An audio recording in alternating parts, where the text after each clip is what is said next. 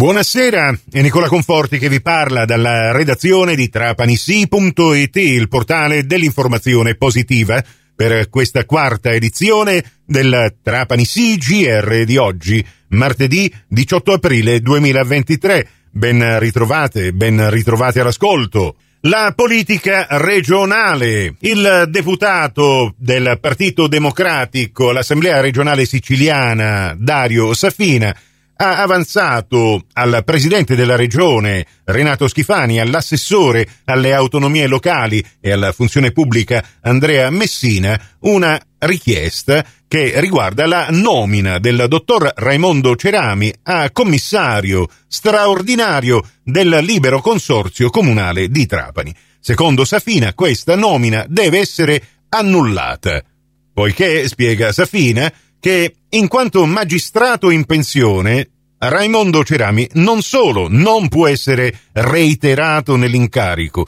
ma addirittura non può nemmeno ricoprire questo ruolo. Secondo Dario Safina, nonostante tutte le norme e i pareri legislativi sulla ammissibilità o meno di un magistrato in pensione nella carica di dirigente, Cerami guida il libero consorzio dei comuni trapanesi ormai da quasi sette anni. La sua nomina risale al gennaio 2017 con la previsione di non rimanere oltre il 26 febbraio dello stesso anno.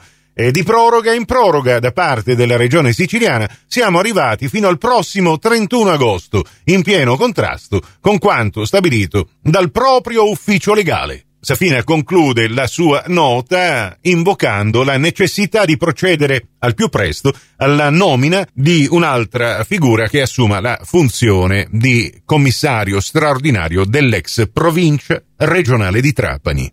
Ci sarebbe da chiedersi, ma se è davvero così, in questi ultimi sette anni, come mai nessuno se ne è accorto? E soprattutto sono legalmente valide tutte le decisioni prese in questi sette anni dal commissario straordinario Cerami alla guida del libero consorzio dei comuni di Trapani?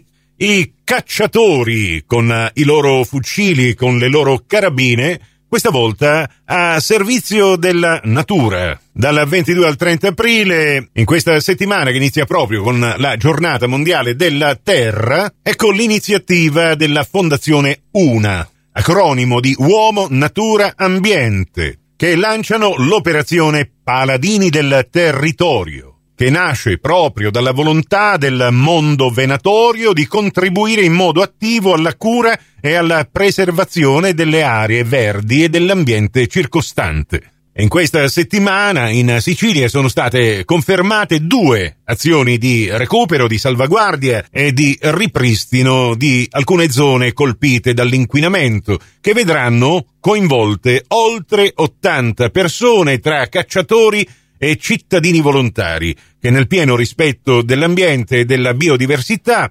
agiranno come custodi del patrimonio naturale italiano. I paladini della terra opereranno tramite la sezione Enal Caccia di Comiso nel territorio ragusano, ma anche in Sicilia occidentale sarà il CPA di Marsala, acronimo di Caccia, Pesca e Ambiente a realizzare in collaborazione con la Regione Sicilia e altri enti un'importante iniziativa nell'ambito del progetto Storia, Passione e Tradizione della biodiversità siciliana. E saranno coinvolti 60 ragazzi con disabilità in attività educativo-ricreative che hanno la finalità di accrescere le conoscenze che questi ragazzi hanno nel mondo animale ma anche nel mondo della flora e del territorio siciliano. E sinceramente ci auguriamo, almeno in questo periodo, di non sentir più sparare le carabine. Torniamo a occuparci di rassegne letterarie, già ribadito con l'autore Alberto Genovese,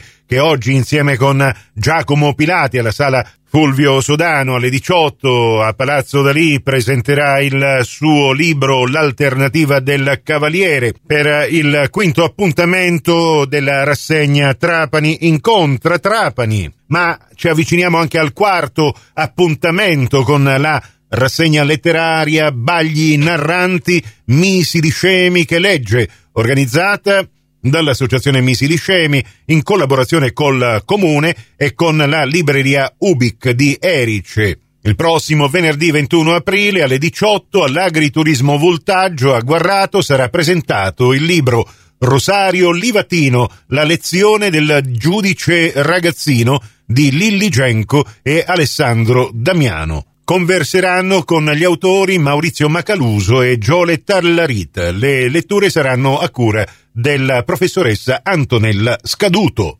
Prossimo appuntamento con l'informazione alla radio su Cuore e su Fantastica alle 18.30 e in ribattuta alle 21.30 su Radio 102 alle 19 con la quinta e ultima edizione del Trapani CGR di oggi. Questa termina qui, tutto il resto lo trovate su trapanisi.it. Grazie per la vostra gentile attenzione, risentirci se volete più tardi alla radio col prossimo GR locale o quando volete voi in podcast da trapanisi.it, il vostro portale